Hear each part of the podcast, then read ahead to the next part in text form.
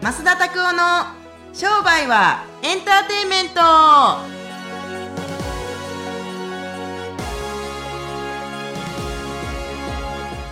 ウェルカムトゥー商売はエンターテイメンントトあやば今回やられた。ありがたいですね。なんやねん、お前。は変えてくんなよ、お前。普通にいやいやいやお前。い。いや、まっすぐも帰ってくる時あるからですね。俺はええやんけ、ベストやあゲストやねんからさいやいやい。やベストって、ゲストやねん。俺ええやんけ、ベストやねんから。どういうことやねんと思どいうまですすかけなど。んか今日ちょっと口まめらない感うじるです。さいね ん。あんまに。ちゃんと喋ってるわ、ほんまに。誰が噛んでんねいやいやいん。やはもうすぐですね、こうね、集中力が切れるかもしれないというリミッターがみたいあるみたいなので。 い。いや、そう、本当にな。あの、もう、最近な、はいもう何がすごいってな、もう、なんやろう。最近、本当にが、頑張ってというか、短く働くように努めてるんですよ。うーんやっぱりほんで3時までに3時までにっていうふうに思ってるから、はい3時に近づいてくるとだんだんもう眠たくなってくるんですよねそう なんですね。みんなアフターファイブってねビール飲みに行ってするじゃないですか俺はアいはいフタースリーなんですよね、アフタースリー。早い言うて働き始めの10時ですよだか ら会社員からしたらだいぶ早いハッピーな時間ですそうね。みんなのおやつの時間の時にはもうもう終わりでもな、はいみんななんやから思わへん長く働くとさ本当に稼ぐんかないやー、やっぱりこう、時間と利益とはちょっとまた別だとは、やっぱり僕も思いますね。うーん若い時はないいけどもう俺らみたいなおっさんになってきたりするともう悪いけどあんたらみたいな十何年も働いている十何年も離れている効果をしてみたらまだまだまだまだあって5時から6時から7時からまだまだ行きますよとかって言うかもしれないけど、はいそれでも。ね、最近は新店オープンのためにいっぱい準備があるからあれですけれども、すねまあ、体力も使うし精神力も使うじゃないですか、はいもう俺らもうそんなんないもんね体力とか。うーん、あーそうなんですかね。その代わり、はいモードで勝負しないといけないですよねあー濃密なギュッとやっていくところでもなほんまにやではい。 3時までしか働かんでって言われたらむっちゃ集中しませんまあそうですね、確かに。んやっぱりやり、やらん、まあやらないといけないことは別にないですけど、やっぱこのいかにじ短い時間を過ごすかっていうのは本当大事になってきますよいやね。むっちゃ大事なんで俺だから短く働いてる時の方が絶対集中力あるし絶対密高いんですよだらだら7時まで8時までもまだ大丈夫とかと思うから絶対1個のタスクが永遠に終わんないんですよ、うんこの時間内にっていうふうに集中力が出るからはいあるんですけれども、まあちょっと種明かしをするとポッドキャストもすごく最近は少しずつ少しずつ短くなってきてるんですよなぜかというと、はいこの短い間にパッとこう集中力を出すためになんかだらだら20分とか喋ってる時とかも別にだらだら喋ってるつもりないんですよ楽しいから伸びてしまってるんですけれども、はいまあ、でも10分間って決めたら意外にまとめてだってさ質問する方もさはい。むっちゃ大変やもんなこれ なそうですね、意外とうん選んでですね、うんさせていただいているので、ぜひ。そうだから密度だと思います、なるほど結局若い時から密度をって一体何なんだって分かるかもしくは分からへんから長く働いているか、うんなんか要するに密度なしでは、はい。要するに内容物ゼロですよ、うん内容物ゼロで同じ会社に30年間働きました何してんのみたいな,、ない濃密な会社を1年間2年間勤めていって10回転職しましたけれども最終的に20年いろいろ勤め上げていって自分の会社作って最世界最高の会社作りましたの方がうんいいよな、そうですね、確かに。ででも生産性がそれだったらやっぱりギュッとした分上がってるってことですもんね。まあ本当にうーん密度以外なんかあんのかと思うもんうん確かにそれはでも言えてるというかやっぱりあのちょっと今これまっすんですけどちょっと増田先生と言わせてもらったんですけど増田先生としてやっぱいろんな他の人よりも人生経験がこうすごい豊富な20代を送ってるので他の人よりも違う話ができたりとかうんバックヤードとしてすごい大きいものがあるんじゃないかなってお話聞かせていただいてていつも思うんですがうんあるでしょうね、はいだって転職なんかしたことある転職は2回ですかね、あのーもう26じゃないですか、はいもう今俺その時は30回ぐらいしてたからねいやーそうですねあーまあまあ転職の回数が人生のクオリティじゃないのはよくわかるんですよ、ただいろんなことをやっていったりすると、はいあこれってこうなってんねんなあれってああなってんねんなっていうだけうんだからもう僕はだって仕事は成果が求められません確かにそうですねお客さんたちに結局価値を提供してたらお金という対価をもらうわけじゃないですかそれって成果じゃないですかはいそうそうだから、うん、僕自身は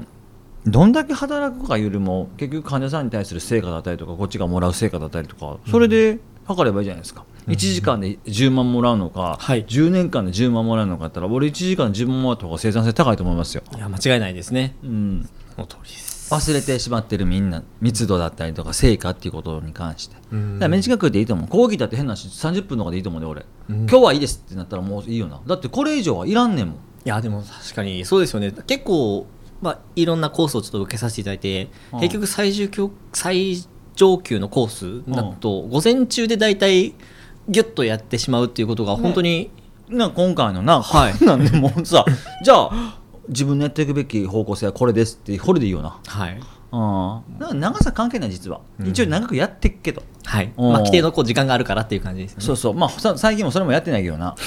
え映画見に行ったりとかです最ね近もほんまね昼から乱暴見に行ったりしてますから関係ないやんと思い ますけど楽しかったっすみたいなポップコーンバリバリ食べながらそでうすそねうそうそうジュースビュー飲ん でいやですね、はいまあ、でもそういう楽しい時間を過ごすためにもやっぱり生産性効率性というのが大事だと思うのでぜひですね、まあなちょっと働く時間をギュッと縮めてみて生産性を上げてみていただければと思い ます、あと試してみるといいと思いますはいはい、はいそれではですね次の質問コーナーに移っていきたいと思います、はい本日はですねまっすんもえーとですね、まあ、このキャラクター先生好きなんじゃないかなと思うんですけど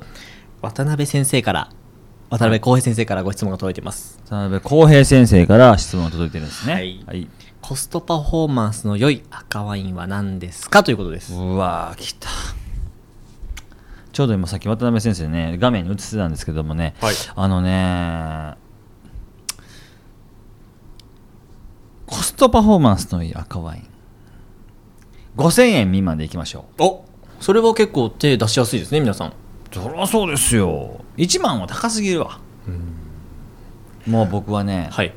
実は一つしかないんですあら、何ですか何だと思います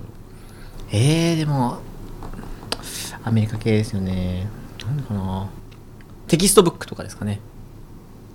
おおまああれもうまいですけど俺はね、ヤルデンですあ、やるでんですヤルデンのカベリネ・ソービニョンと、はいもしくはヤルデンのあのシシャルドネおこれはうまいで昨日飲まれてましたね。そうねだから今度ねヤルデンのね、はいまたシャルドネシャルドネでもね特別なシャルドネがあるんですよあ、そうなんですこか。れ頑張るから絶対今度飲ませるうわーめっそれちゃうまいっすよもううー楽しみですね開店祝いに飲ませるわ書いてるようにありがとうございます。ほんまにいやでかね本当にヤルデンかな、。あ、ヤルデンがおすすめなんですね。ヤルデンのカベリネ・ソービニョンうまいヤルデンって言ったら名産地アメリカじゃないですよねあイスラエルやんイスラエルですよねあーあでも珍しいですねちょっと変化球的な感じで あそうではもいコスパのいいやつはあれが美味しいんじゃない、んあとは建造ステートも美味しいけどやっぱり1万以上するでしょコスパはいいと思います僕ら自分らいつもなんかあんなはい死ぬほどし死にそうなやついっぱい飲んでるじゃないですか、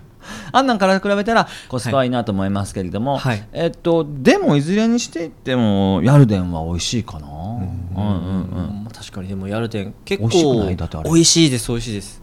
なかなかでもあんまりこう店頭に置いているとこって意外と少ないので、まあ、ネットショッピングとかで買われたりねすることであれば全然手に入ると思うのであのシャルドネうまいよ本当に、今度渡辺先生もこう一緒にシャルドネのもうめっちゃうまいね本当美味しいねシ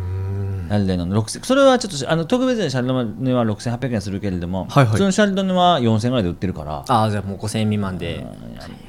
ねうますぎるわはい、そんぜひでなす感じですおすすめのワイン、まあ赤ワインだったんですけどまあどちらとも白と赤どちらともヤルテンということで、おすすめのコストパフォーマンスがいいワインでした、ぜひ興味ある方は頼んでみて飲んでみてくださいはいはいそれではですね最後本日のですねおすすめに行きたいと思いますおすすめ今日はですね今日のおすすめは時計を時計はいパネライはい以上あ終わっちゃった 終わっちゃっあのーたはいあなたも、はいまあ、時計興味あありますないですいやありますありますパネライ好きですかあでも僕いっつもまっすぐのこう腕時計とか、まあ、ベルトをちょっと変えたりとか、ね、ちょこちょこたまにされたりするんであれですけど、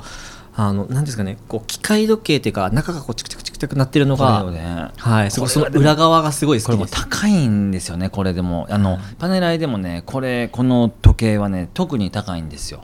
なんで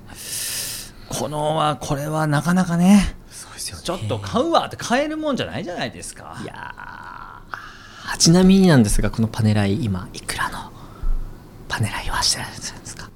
このパネライですかはい350万っす車が買えるそうです ねこれは高かったですねいやーでもちなみにパネライのおすすめな点ってどこですかああのデザインがシンプルなところなんじゃないですかうベんースが大きくてデザインがシンプルで、はいスーツでもカジュアルでもどっちもいけるっていう感じじゃないですかね、んうんうんうんなるほどなはい、ぐらいがちょうどロレックスは僕はなんかフェイスちっちゃいんですよねあの顔がああーはいそうなんでこれ48とかあるんででかいですねそうそうそうそうそれいいんですようーでも今売ってないと思いますこの僕のしてる時計はこれはいやでもそうですよねなんげ生産限定ですよね400本中の199本目だったんでそう売でっすよねてないですよねもうねもうそれはじゃあすごいよね手に入らないものだからすいませんでもまあお すいませんすおすすめ時計はパネライもい一点張りですねあああーまあ、ぜひですねパネライ、まあ、ちょっとねお値段が張りますけど実際まあ高いものまあをまこあう身に G つショけックよりかは高いねまあじあの天と地の差があります けどそうかなあの大体ブラック企業の人がつけてるのがあの大体 G ショックつけてますからねお高いないやこれホステスさんが言ってたんですよマジすご大い体ホステスのとこに来るあの男性の方でブラック企業の方は G ショックつけてるなっんてで言ってなんなんでなんいやわかんないですやっぱ効率性とかやっぱ値段とかもなんかそういうところだシャツブラック企業ってあの要するにですねあそうなんやへでえなんかお話面白い聞きまし話だなたぜひまた今度その話聞かせてくださはいいある意味ねこうちょっとねこう時計には気をつけた方がいいですねあそうですかとこで見られたりすると思うのでわかりましたよろしくお願いしますはいはいはい、それではですね、今週もポッドキャスト終わっていきたいと思います。このインターネットラジオ、ポッドキャストはですね、毎週火曜日に新しいものが更新されますので、ぜひご登録していただければ最新のものが届きますので、ぜひご登録していただければと思います。それでは、は今週も終わっていきたいと思います。それでは、さようなさようなら。